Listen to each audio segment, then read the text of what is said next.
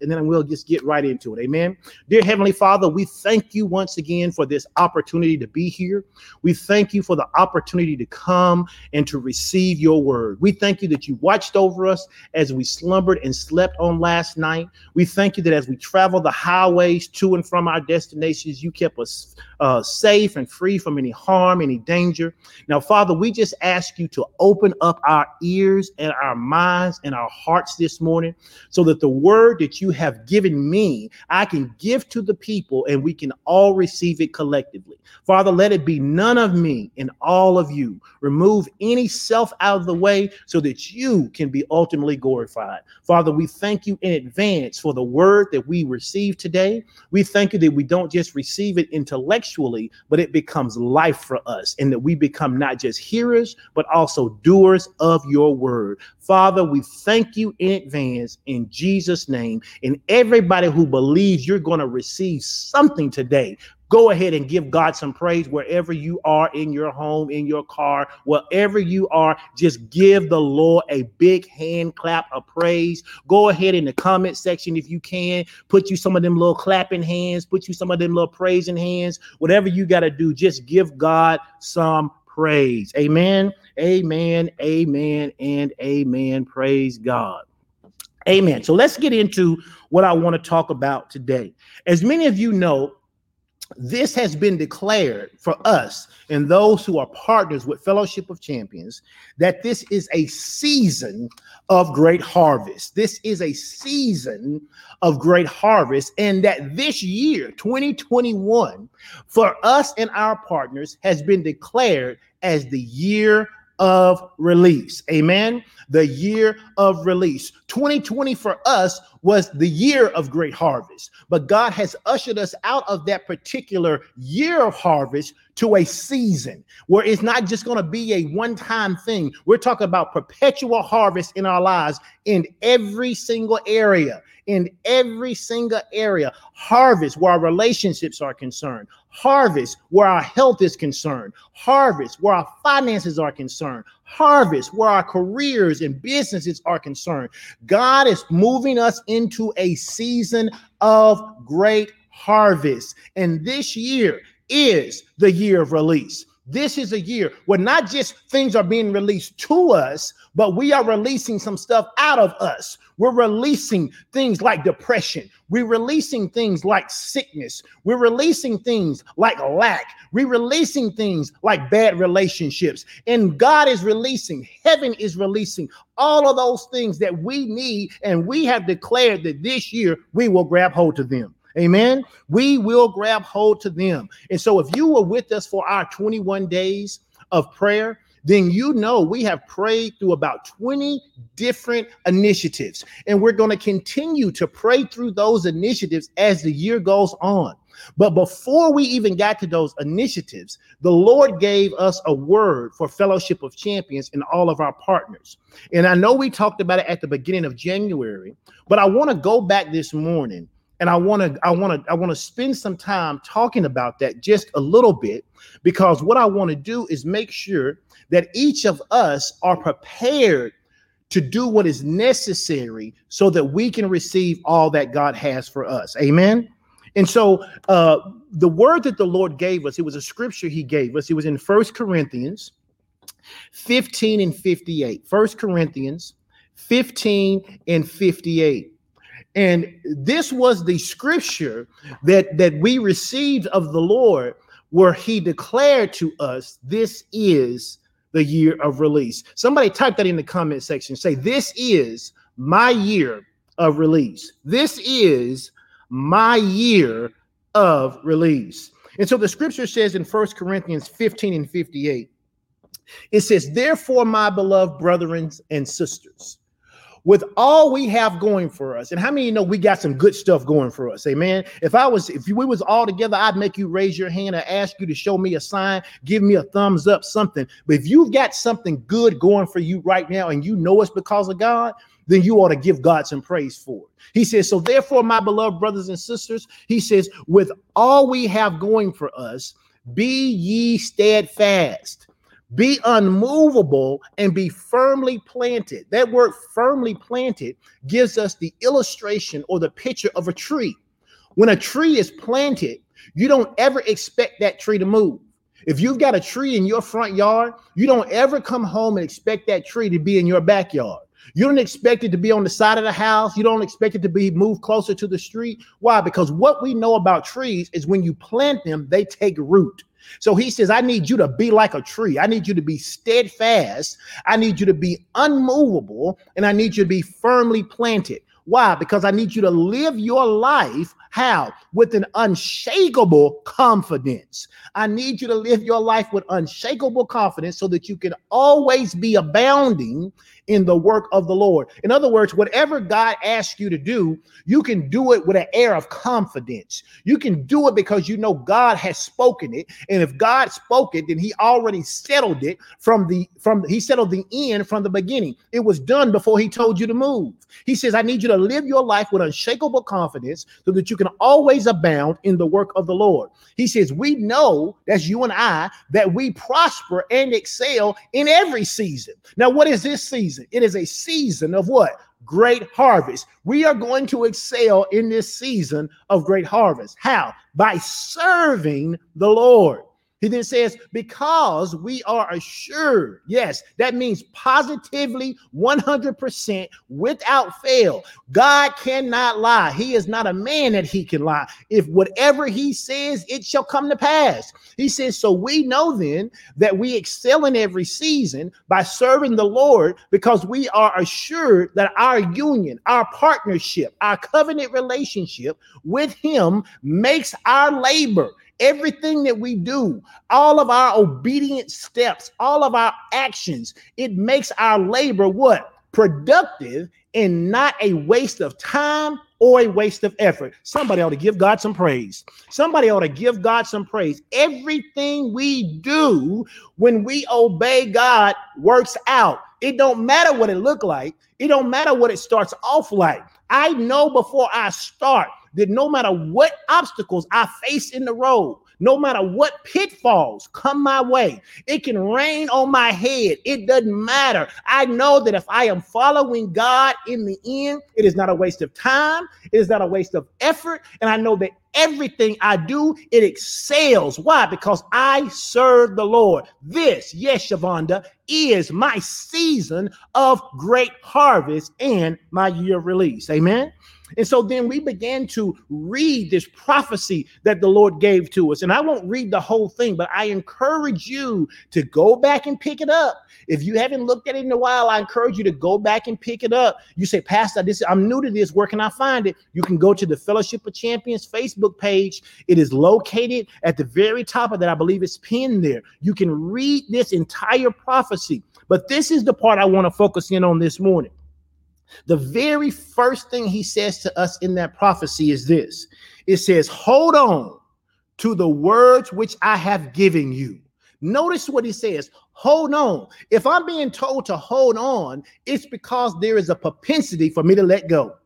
Somebody need to hear me. If I have been told to hold on to something, that is because there is the opportunity or the propensity or the uh, uh, to, to let go of it, and God doesn't want me to do that.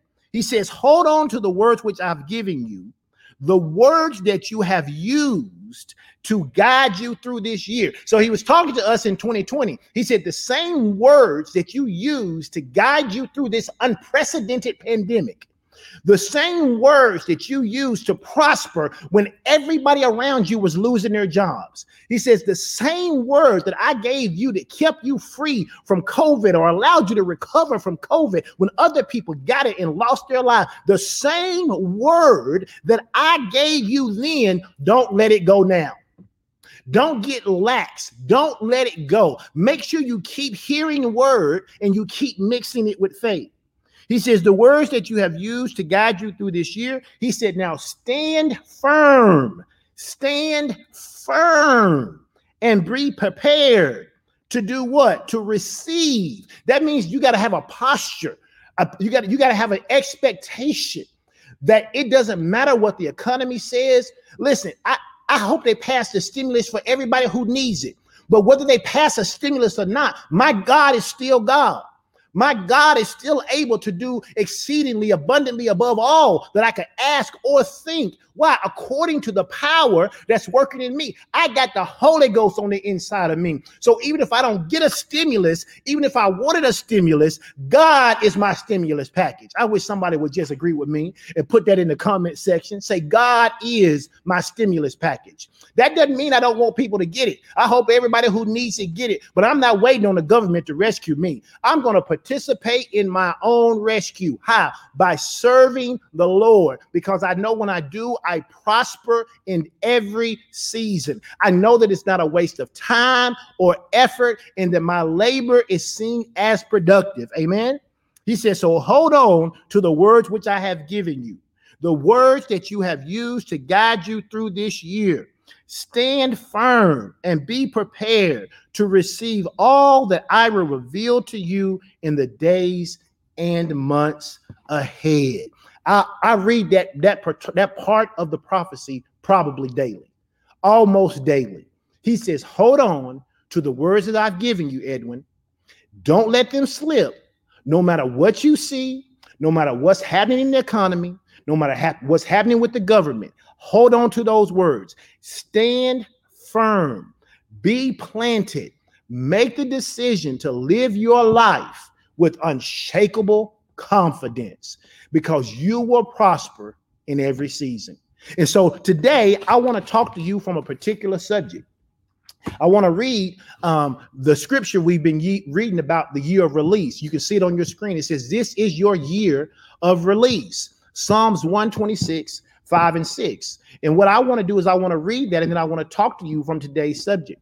Now, here's what I want to so go ahead and put up Psalms 126 verse 5 for me if you can on the screen. Now notice, notice what it says. It says, those who sow their tears as seeds will reap a harvest with joyful shouts of glee. Let's talk about what that means. Sometimes you have to sow in tears. And when I say sow, I'm not talking just about money. I mean, you have to sow your obedience with tears. What do I mean by that? I mean, everything in you is screaming, not to obey God. The Bible says that our, our, our, our flesh and our spirit are warring against one another, that their, their enmity with God, our, our, our flesh nature doesn't want to agree with God. And so sometimes there are things that God will ask us to do. There are there are directions God will ask us to move in. There are things or projects that God will ask us to pick up and do for him.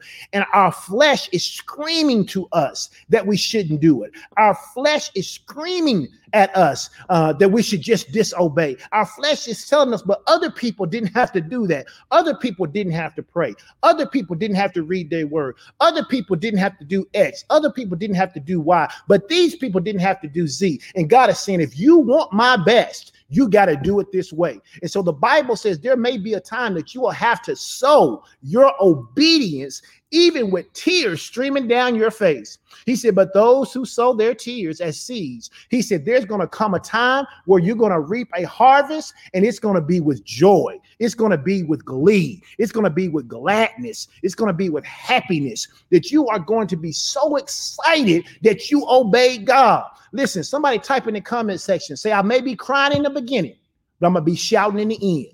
I may be crying in the beginning, but I'm going to be shouting in the end. Why? Because I understand that they may weep. I may weep as I go out carrying my seed to sow. I'm, I'm, I'm carrying this obedience to God. I'm doing what God is telling me to do. I am weeping as I'm doing it. I am fighting against my flesh. I am crucifying my flesh the entire time I'm choosing to obey God. It says, but. I love the word but. Why? Because but cancels out everything that came before it and it solidifies everything that comes after it. He said, I may be crying in the beginning, but it's going to be some joy in the end. Why? Because I may go out crying with my obedience. I may go out crying because I'm obeying God. I may go out crying because I'm choosing to do his way, do it his way. It says, but they will return. And how are they going to come back? With joyful laughter and shouting with gladness. Why? Because they're going to be bringing back armloads of blessings and a harvest overflowing. Somebody ought to give God some praise. My obedience may be tough at first, but it's going to pay off in the long run. It's going to bring back all this joyful laughter in my life. I'm going to be shouting with gladness because I'm going to get to see the fruit of my obedience as I bring back armloads of blessings and a harvest overflowing. Somebody type in the comment section armloads. Come on, just shout armloads, armloads, armloads. You know, if, if you ever had an armload or something, sometimes I, I do laundry uh, and, and I don't want to make two trips from the dryer. I just pile everything in my arms. I got stuff hanging over, just dripping over the sides. I'm carrying all the towels at one time so I can make one trip. I'm talking about arm loads of blessings. Amen. Arm loads of blessings. So, how are we going to get these arm loads of blessings? You and I are going to be built to last. God has given us a word, and God has assured us that just as this is our season of great harvest and it is our year of release, that He has designed and engineered us to last. Amen. Go ahead and type in the comment section I am built to last. I am built to last. So today, that's what I want to talk about being built to last. Now, you know, we've said this many, many times before, and we've taught this many, many times before, and we'll teach it many, many more times. And that is that in order to walk in any truth, in order to walk out any truth, there are four things that you need. The first thing you need is a revelation. We spent a lot of time talking about how to receive revelation. We talked about what revelation is. So we're not going to do that today. Number two, we said that you need a role model. And we've talked about how you can find a role model, that it can be in the Bible, or it can be a contemporary, or it can be someone that you've been introduced to. But you need a human model, living or deceased, but you need a model who has done what you are intending to do, someone who has walked out what you're trying to walk out. Why? Because having a role model gives you confidence. What's the confidence it gives you? That if God did it for them, God to do it for me because the Bible tells us that He is no respecter of persons. But we're not going to talk about role model today. But we said you got to have a revelation, you got to have a role model. And the third thing you need is a regimen of faith. You need a systematic way to build your faith.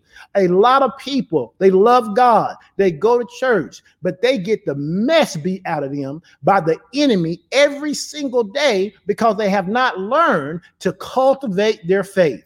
I say it all the time, and I believe it that after you get born again, after you give your life to Christ, the number one thing you need to learn is how to live by faith.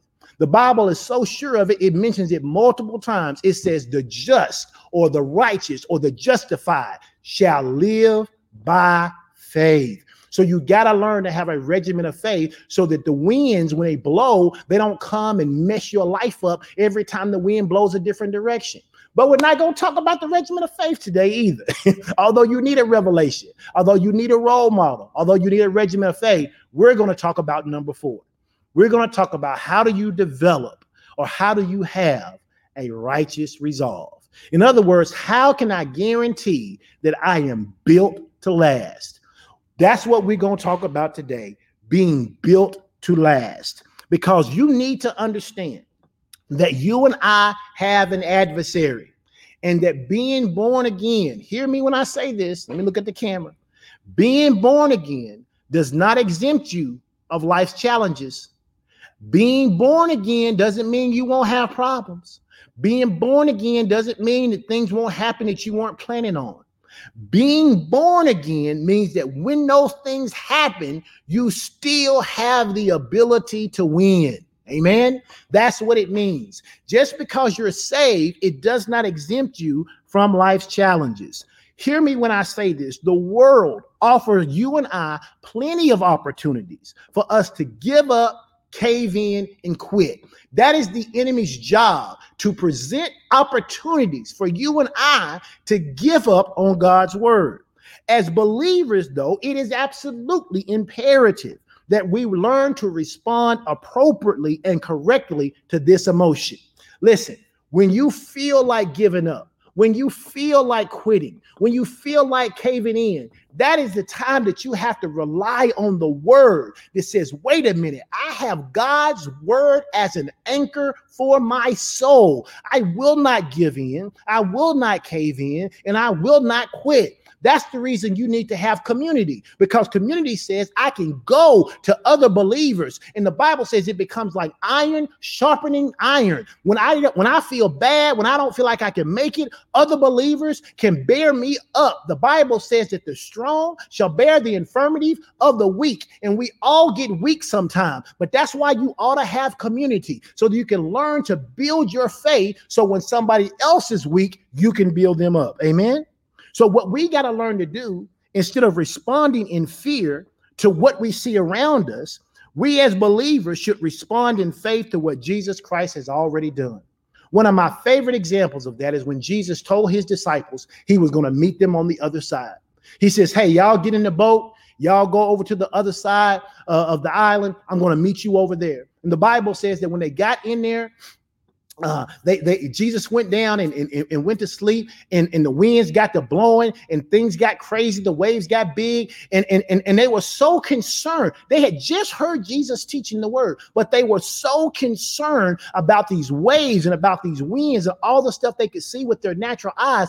They asked jesus the question. When they finally woke him up they said do you not care that we perish now imagine they like, do you are you just gonna stay sleep, Jesus? You don't care that we about to die?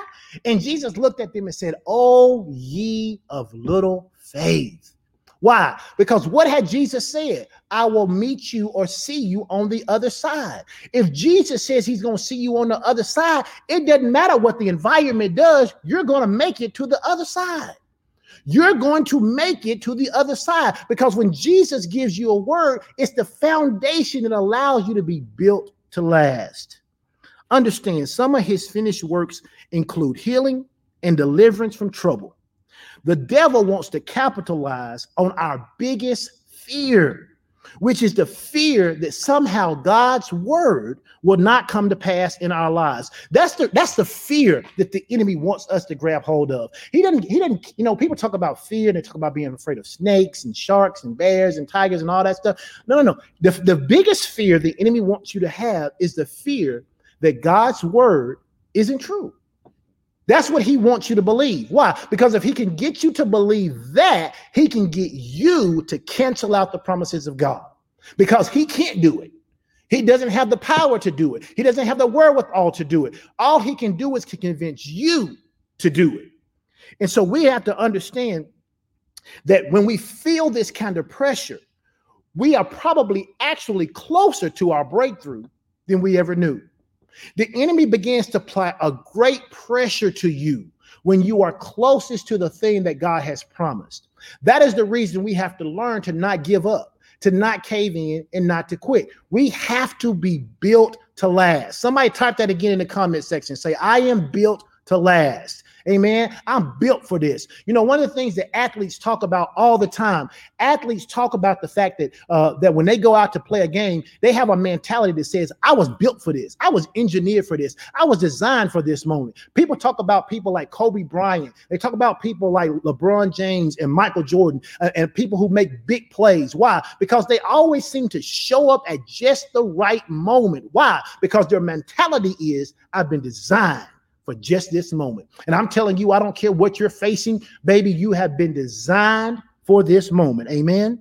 Listen, the enemy wants to bring discouragement to us. Discouragement is a trick of the enemy. What is discouragement? Discouragement is simply a loss of confidence or enthusiasm. That is the reason I love being around Pastor Chris. If you've ever been around Pastor Chris, you know that it doesn't matter how big or how small something is, Chris is going to be enthusiastic about it. And the reality of it is, it's why she probably doesn't struggle in her life with not believing God. Why? Because discouragement is the trick of the enemy. It is the thing that he uses to seed in our minds to make us think that God's word doesn't work. You got to learn to be enthusiastic about the word of God. I know I'm having you to type a lot of stuff, but it's okay. You at home, so you can do it. Type, I am enthusiastic about the word of God. I am enthusiastic about the word of God. You got to get some enthusiasm in you. Why? Because you need to be excited. When God says something to you, it needs to rejuvenate you so that when trials and tribulations come your way, they don't take your joy. We used to sing a song all the time that says, The joy that I have, the world didn't give it to me. Watch this, and the world can't take it away. Why? Because it doesn't matter what happens on the outside, because my joy is an internal thing. I am enthusiastic about the word of God. Amen. Listen, it's just a trick that the enemy uses to get us to give up or to give in on the promise or the promises of God. We must be aware of this and we must not be overwhelmed by any obstacle the enemy throws our way. And we must understand it's his job to do it. It is his job to try to discourage us. We don't have to be uh, perplexed when it happens, we just be like, oh, that's just the enemy. But he's already defeated. How do we know this? The Bible tells us in Second Corinthians chapter 2, verse 11. It says, Be not ignorant. And that word ignorant doesn't mean stupid or dumb, it means don't be uninformed, don't be without knowledge of. Do not be ignorant of Satan's devices, because if we do, then he can get an advantage of us. One of his devices is the spirit of discouragement. You may be going through, and one of the things that the enemy will try to do is he'll say to you, Well, look at sister so and so, look at brother so and so. They don't do what you do, but look how God's blessing them. Look at how things are working out for them. Look, they you're a tither, and they're not even tithers. They've told you they're not tithers, and look how it's working out for them. The enemy wants to seed you. He wants to plant these little seeds in your mind to make you discount God's word. I am begging you, I am imploring you, don't fall for the trick. It's like if you ever watch that Beverly Hills movie and they have that thing and they say they keep falling for the banana in the tailpipe. Don't fall for the banana in the tailpipe. Discouragement is simply the banana in the tailpipe. Don't fall for it. Be smarter than that. When discouragement shows up, you open up your mouth and you declare that the very God of heaven has already declared what it's going to be, and you don't care what it looks like. You know what God said, and that is where you're going to stand. That is where you're going to put your faith, and you watch the enemy back up off of you. Why? Because he can't stand the word.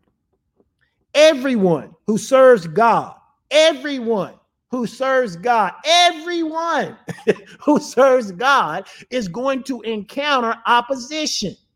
I need you to know that so you don't think that somehow you're unique to the situation that is facing you. Everyone who serves God will encounter opposition at some point in their life. You're going to encounter some opposition. Listen, being saved does not exempt you from life's challenges. Sometimes the opposition that we face, it can seem so severe that quitting seems like the easiest option. If I was if we was all together, I'd have you turn to your neighbor and say, "Don't take the easy way out." Don't take the easy way out. Don't be a coward. Don't give up. Don't cave in and don't quit. Open up your mouth and decree and declare what God has said. Why? Why is this important? The Bible says in James chapter 1, verse 12, it says, Blessed is the man. That word blessed there, we know it means empowered to prosper. He says, Blessed is the man who remains what? Steadfast when? Under trial. It says, Empowered is the man who, when things are falling down all around him, remains steadfast. Blessed is the man when he loses his job, he doesn't curse God. Blessed is the man when tragedy and calamity comes his way, he doesn't turn his back on heaven, but he stands fast under trial. You, you, you are that blessed person. You are that blessed man. You are that blessed woman. You are blessed because I'm telling you, you are built to last and you will remain. If you are a partner, a fellowship of champions, if you're on this broadcast today, if you are attached to me and Pastor Sean and to other believers in this ministry, we won't let you quit. We won't let you give up. We won't let you cave in. Why? Because the Bible says you're blessed. We don't quit, so we're blessed. So if you're attached to us, then you got to be blessed. And we're not going to let you quit when things get hard. He says, Blessed is the man who remains steadfast under trial, for when he has stood the test, glory to God, he will receive the crown of life, which God has promised to those who love him. God's got some promises available to us. And it's not just eternity, it's not just salvation when, when we leave this earth. God says, if you will stand under your trials even right now, there's a crown available for you. There's a crown. That's right, Sheila. Don't take the easy way out. Don't give up. Don't cave in. And whatever you do, don't quit.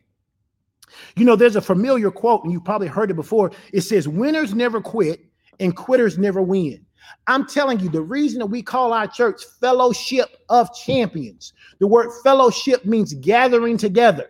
We are a gathering together of champions. We win. You hear me? We win in every situation. We declare we win. We and, and we not those, we not we not bandwagon winners. We don't wait to see who win and then jump on board with the winning team. We come out the gate declaring that we're winners. Somebody type that in the comment section. Say, I am a winner.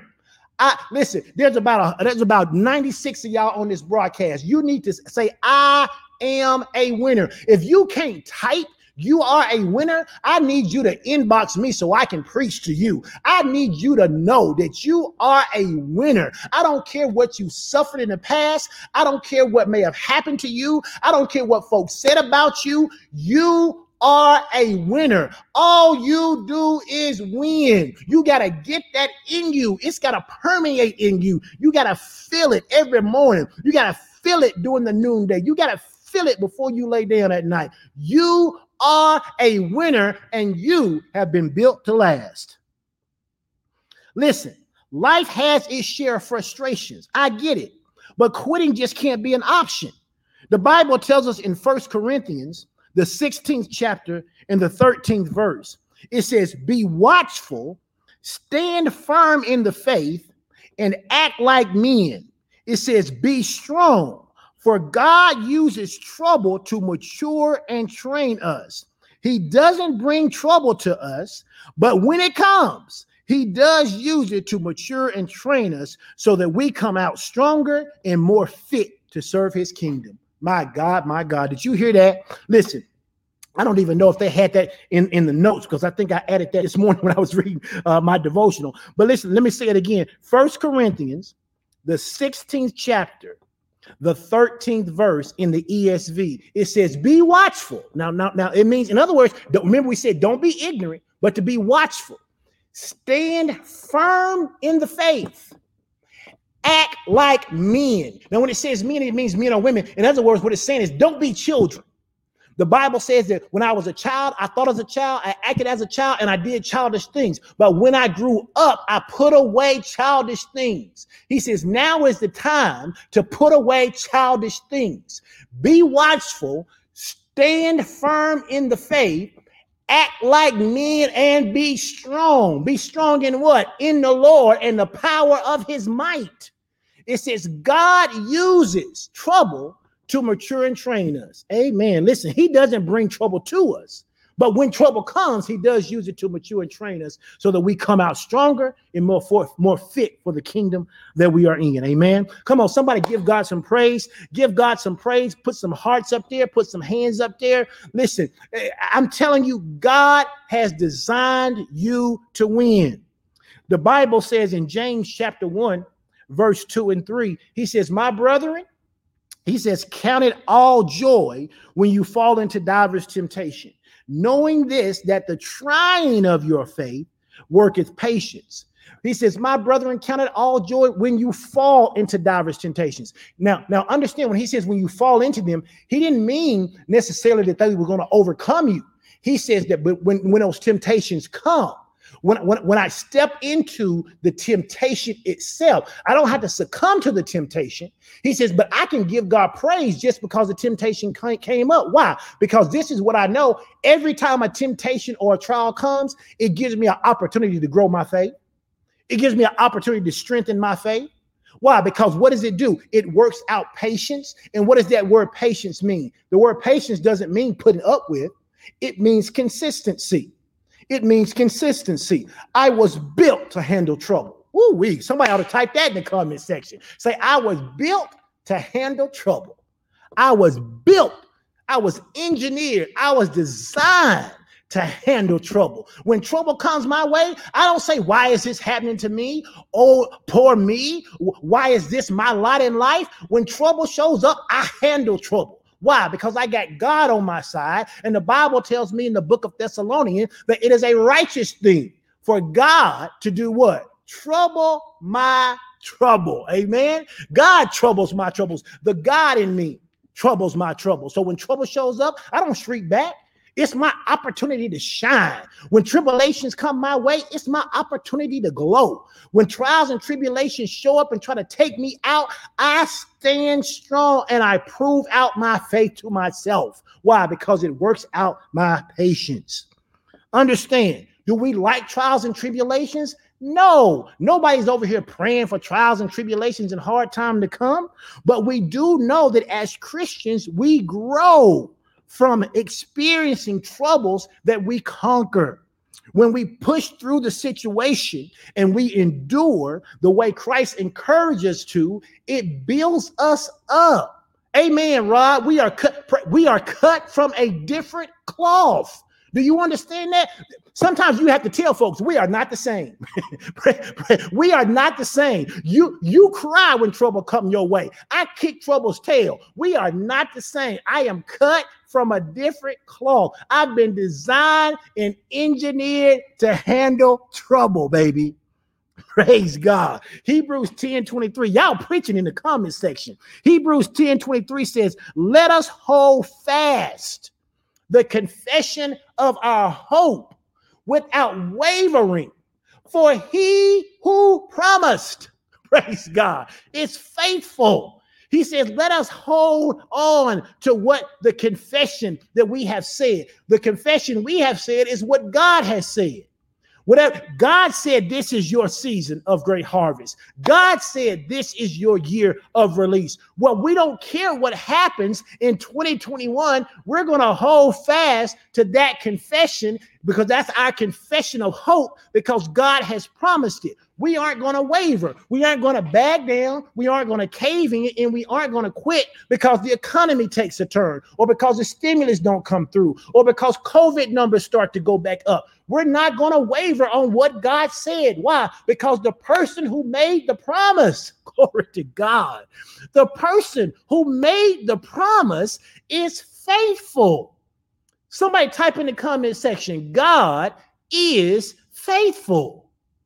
And because God is faithful, I can trust his word. I can trust his promises.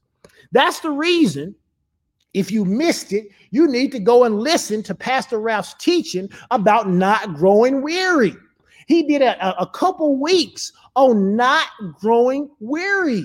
The enemy wants to wear you out. He wants to know whether or not you're going to contend, or the word contend can also be translated hold fast. He wants to know whether you're going to hold fast to the confession of your hope. He wants to know whether you're going to contend for it. It's why the Bible says in Galatians 6 and 9, it says, and let us not grow weary while doing good. He says, don't, don't, don't, don't fall apart when you're doing the right thing because some bad stuff happens. The Bible tells us it rains on the just as well as the unjust. But for those who don't grow weary, he says, in due season. In other words, in God's proper timing, we shall reap if we do not lose heart, if we do not faint, if we do not give up, cave in, and quit. If we will be, as Rod said, cut from a different cloth. If you make a decision that you're going to be cut from a different cloth, baby, I'm telling you at the end, you're going to receive everything God has promised. And so when I hear word like that, it I don't know about you, but it does something for my soul. Now, what is my soul? It's my mind, my will, my emotions, my imagination, and my intellect. It's the part of me that, that resonates with the outside world. And the Bible says in Philippians 4 and 6, it says that when I get this word ingrained in me, I don't have to be anxious for anything. He says, Do not be anxious about anything but in everything, by prayer and supplication with thanksgiving, let your requests be made known to God. In other words, don't be anxious about anything, pray about everything. Give God praise and thank Him for everything that He's already done. I am telling you, that is the mindset of a champion. That is the mindset of a believer. We shall not faint. What does it mean to faint? To faint, it means to give up. It means to cave in and it means to quit. But he says we have been designed to, pers- to, to persevere. We've been designed to overcome or to continue on a course of action, even in the face of great difficulty or with little or no prospect of success. Listen, we don't care what it looks like. We don't walk by our senses. We walk by faith. And I know I, I know I'm getting excited about this, but I'm telling you, I get excited because this is the kind of thing that you need to have in your life when nobody else is around you.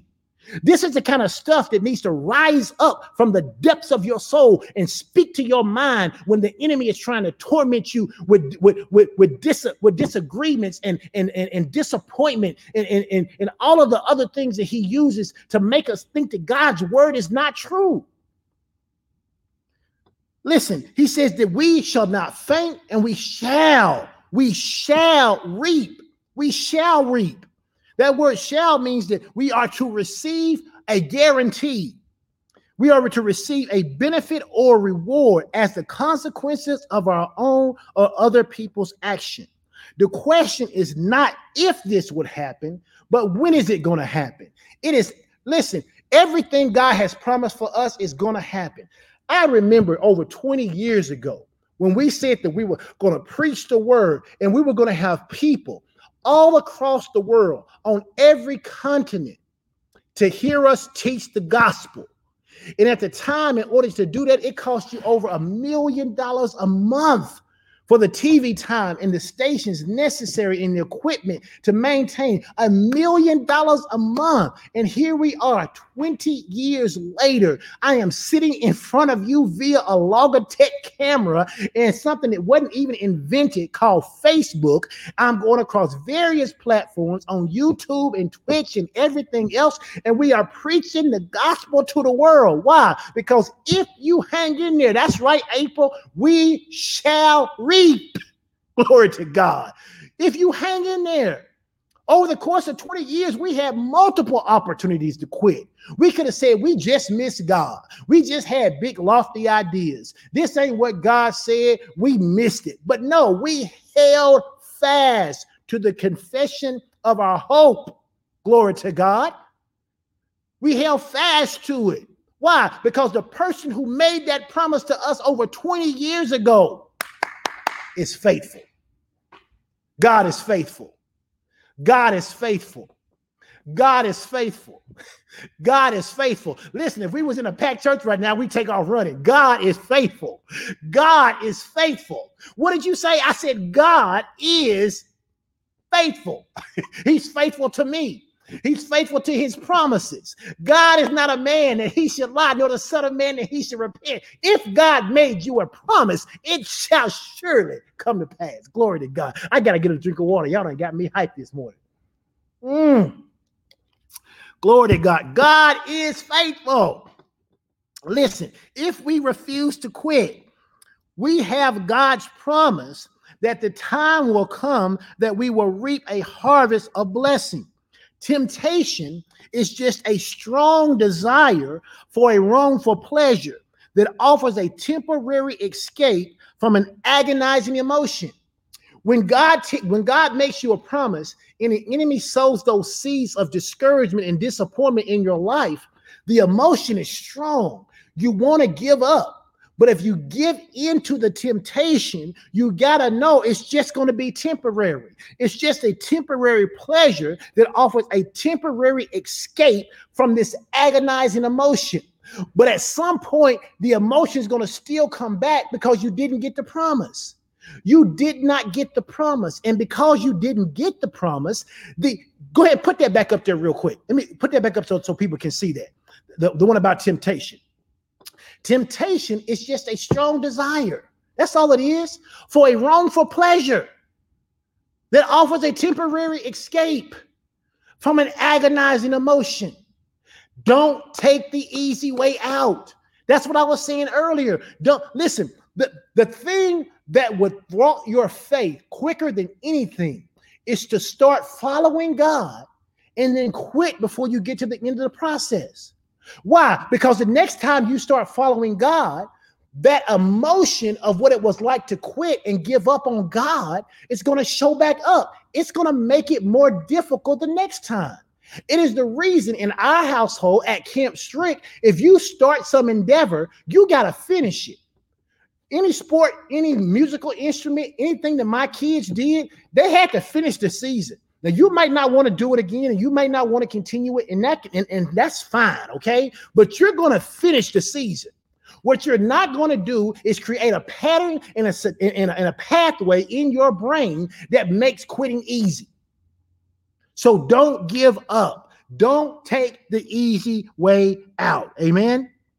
Listen, I want to show you something in First Corinthians the 15th chapter, the 58th verse. They may have to pull it up on the screen because I don't know that I put this in the banner section. But First Corinthians 15 and 58 says this it says, Therefore, my beloved brothers and sisters, with all we have going for us, this is what I read earlier be steadfast, unmovable, and firmly planted, living your lives with unshakable confidence, always abounding in the work of the Lord we know that we prosper and excel in every season by serving the Lord because we are sure that our union with Him makes our labor productive and not a waste of time. How are we going to be built to last? How are we going to be built so that we can persevere through the hard times? I want you to look at something Matthew chapter 7. I want you to look at Matthew chapter 7. I want us to start in verse 21 and we're going to read to about verse 27. And I just want you to notice, I want you to pick up on some things here because we're talking about being built to last. If you're going to be built to last, you got to start with the right foundation. Any building that's going to last is going to last mainly because of the foundation it's built on.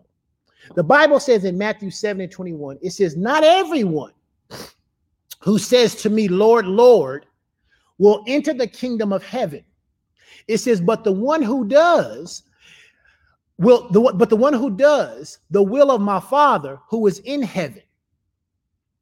It says that that on that day many will say, Lord, Lord, did we not prophesy in your name? Did we not cast out demons in your name and do many mighty works in your name? He says, and then will I declare to them, I never knew you. Depart from me, you workers of lawlessness. Now imagine serving God and having God say, I never knew you. You know, Pastor Valley, when he explains that, he explains it like this. Um, he, he says, It's not that God forgets you, it's that God never knew you. Now, why is that important? Because you can't not know what you've known. You can forget it, but God doesn't say, I don't, I forget you. What he says, I never knew you. You were never, your name was never in the Lamb's book of life. You you did all this stuff and you did you say you did it in my name, but I your name was never recorded. Who are you? He says, and then I would declare to them, I never knew you. So depart from me, you workers of iniquity, or you workers of lawlessness.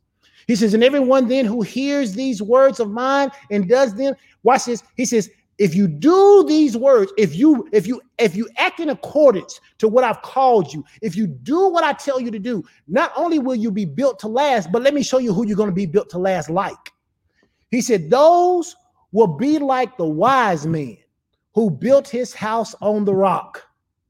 He says and when the rain fell and the floods came and the winds blew and beat on that house, it did not fall. If you had a Bible, a paper Bible, if you had your paper Bible like I got my paper Bible right here, I'd have you to take your highlighter and I'd have you to underline and circle and put stars all around those five words. But it did not fall. It did not fall. Why? Because it had been founded or built upon the rock. Let's keep going because that ain't all. He says, but everyone who hears these words. So here's the combination people who hear the word, okay? People who hear the word and do the word, or people who hear the word and don't do the word. He says, let me show you what they are like. He says, they're like a foolish man. He says, so the one who hears the word and does it is wise. The one who hears it and doesn't do it is a fool.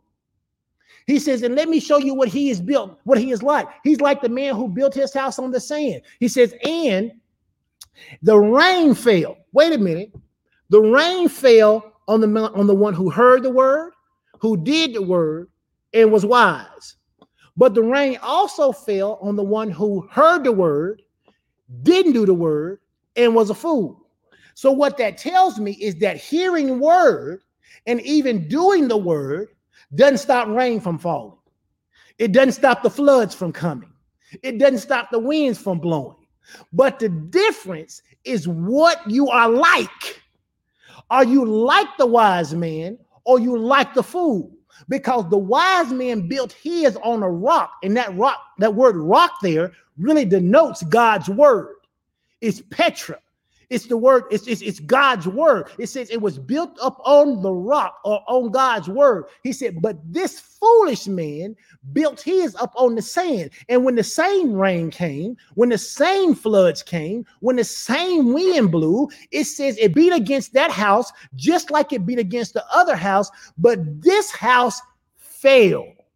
I will have you to circle and underline those three words. And it failed and great was the fall of it. What was the difference? The difference is what they built their life on. And what I'm trying to get you to understand today is that you must build your life on the word of God. If you don't build your life on the word of God, I'm telling you, the rain's going to come because it doesn't matter whether you're wise or a fool. The floods are going to show up. The floods of life are going to appear. And it doesn't matter whether you're wise or a fool. I'm telling you, the winds are going to blow, and it doesn't matter whether you're wise or whether you're a fool. The difference is what you make the decision to build your life on.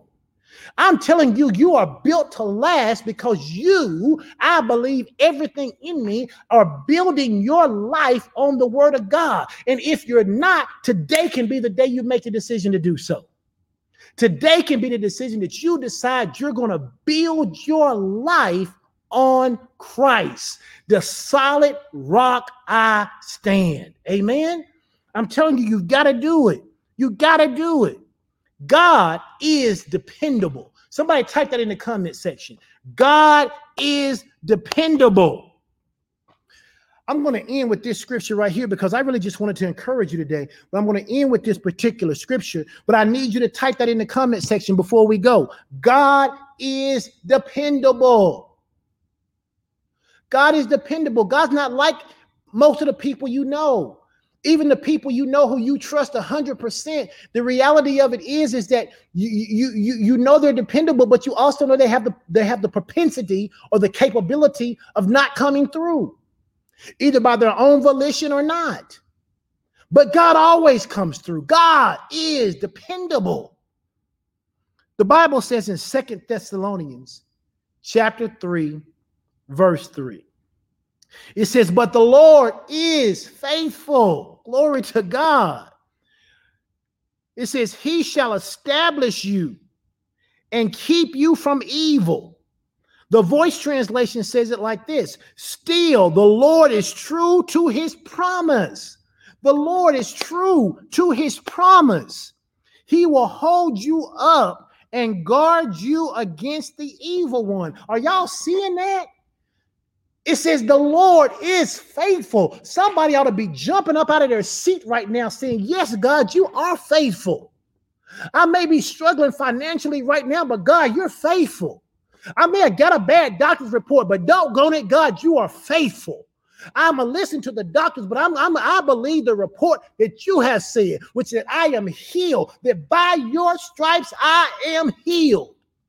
It says, but the Lord is faithful and he shall establish you and he will keep you from evil. What is evil? Evil is simply twisted thinking. I told you before, you've heard me say this, you got to tame your thoughts. You got to tame your tongue. You got to tame your temperament or tame your heart, and you got to tame your team. You got to have the right people around you. It says if you will do those four things and you will get embedded in this word, God is God will take care of his part. He knows how to be faithful. Somebody type that in the comment section. Say, God knows how to be faithful. He don't need us to teach him. He don't need us to coax him. He don't need us to coach him into it. God knows how to be faithful because he is faithful. He says, and he will establish you and he will keep you from evil. He will keep you from twisted thinking.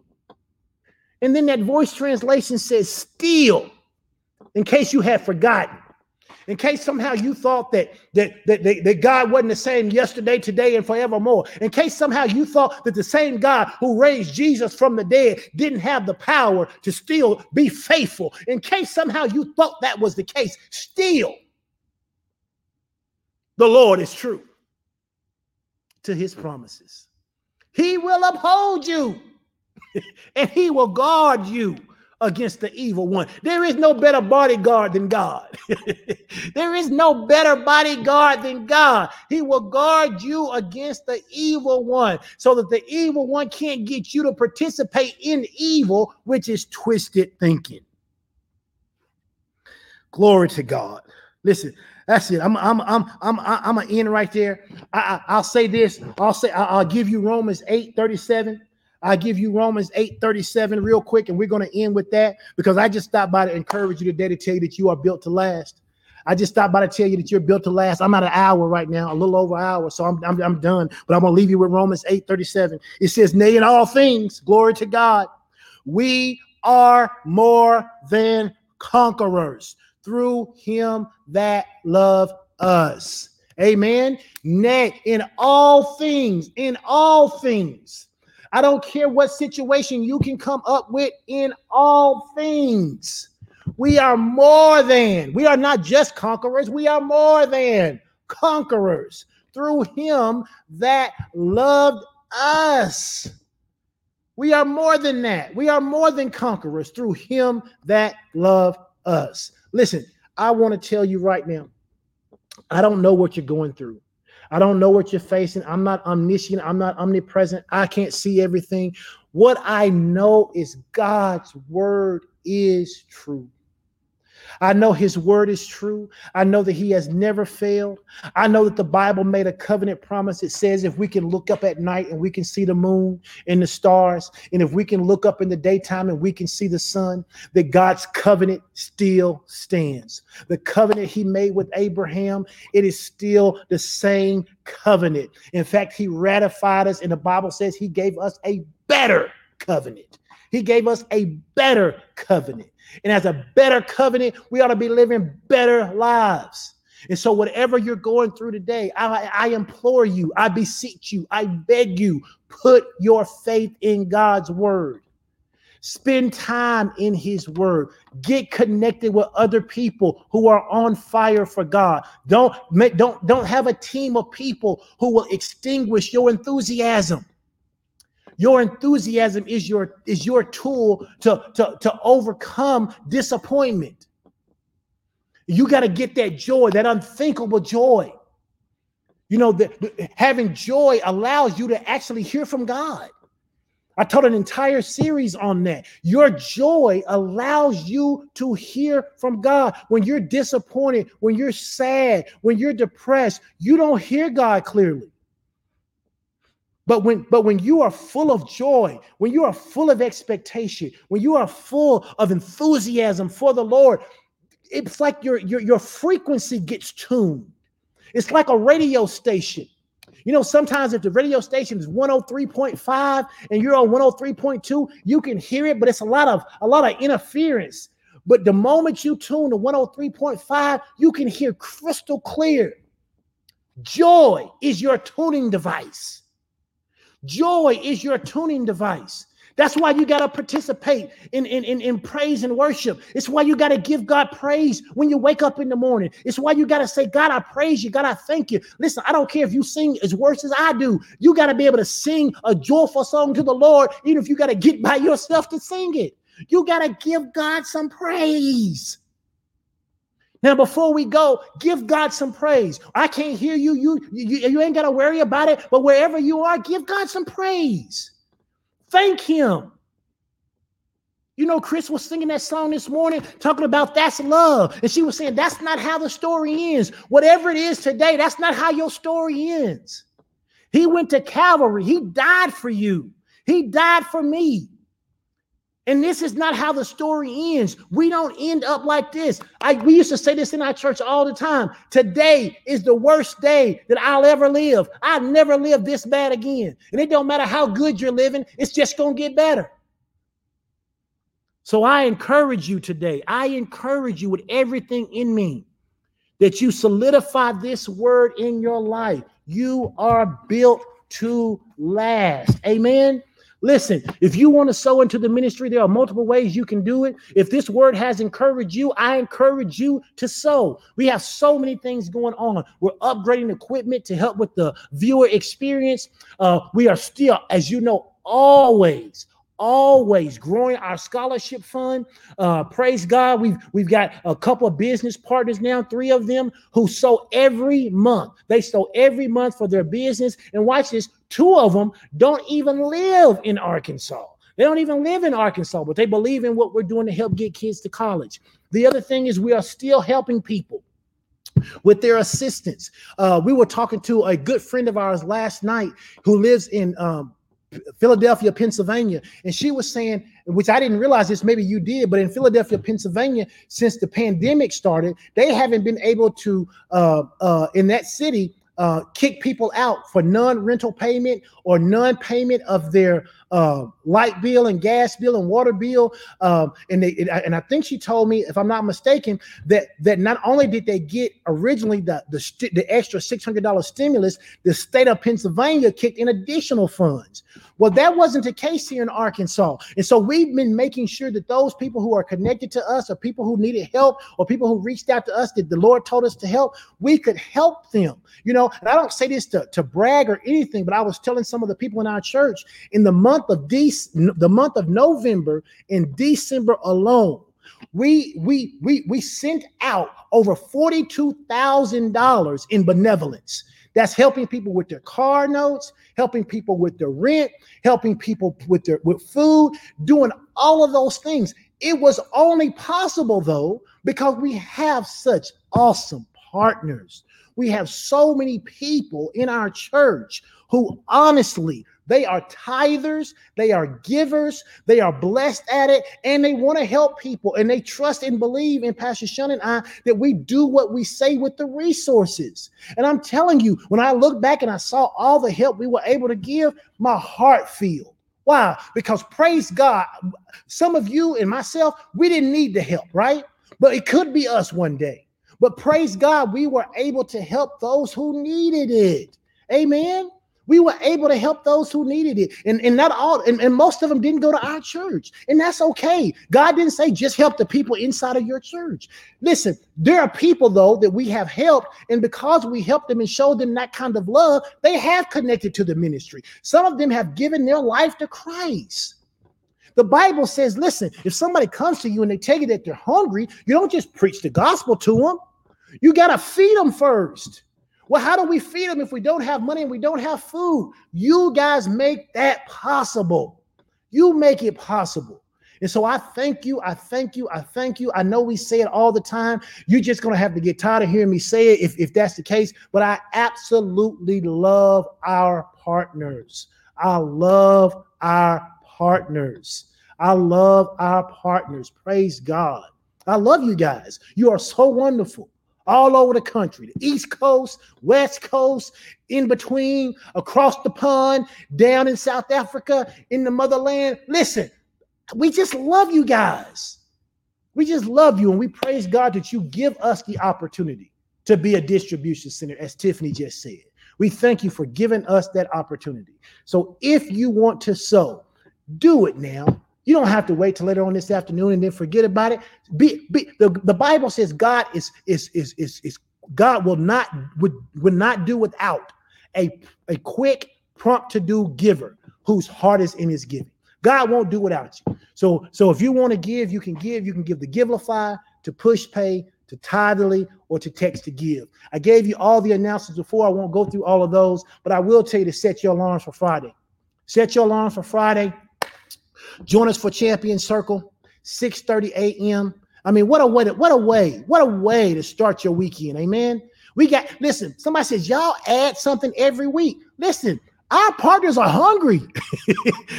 they, are like, hey, can, can Chris do praise and worship more than once a week? Hey, you got to join her page because she did just this week. Y'all were asking about it. She did a pop up praise and worship. You know why you didn't know about it? You didn't go to her page. You didn't click like and you didn't subscribe. But if you do that, she go live, wherever you are, you're gonna get the notification. So yes, we do something on Mondays. Yes, we do something on Tuesdays. Yes, we do something on Wednesdays. We got something for your teens and your babies on Thursdays. On Friday, we pray. On Saturday, we have fun because you need to have fun in your life. And on Sunday, we be right back here teaching God's word and getting better and better and better. Amen. Listen, God bless you. I'm out of here. I'm about to go home and see what my wife is doing. I ain't been able to antagonize her all day because she was getting ready to preach. And I didn't want to mess her up, but I'm about to go home and I'm about to antagonize her. I'm gonna make her smile. I'm gonna make her laugh. Why? Because laughter is medicine for the soul. So if you haven't laughed today, get on it because you need to laugh.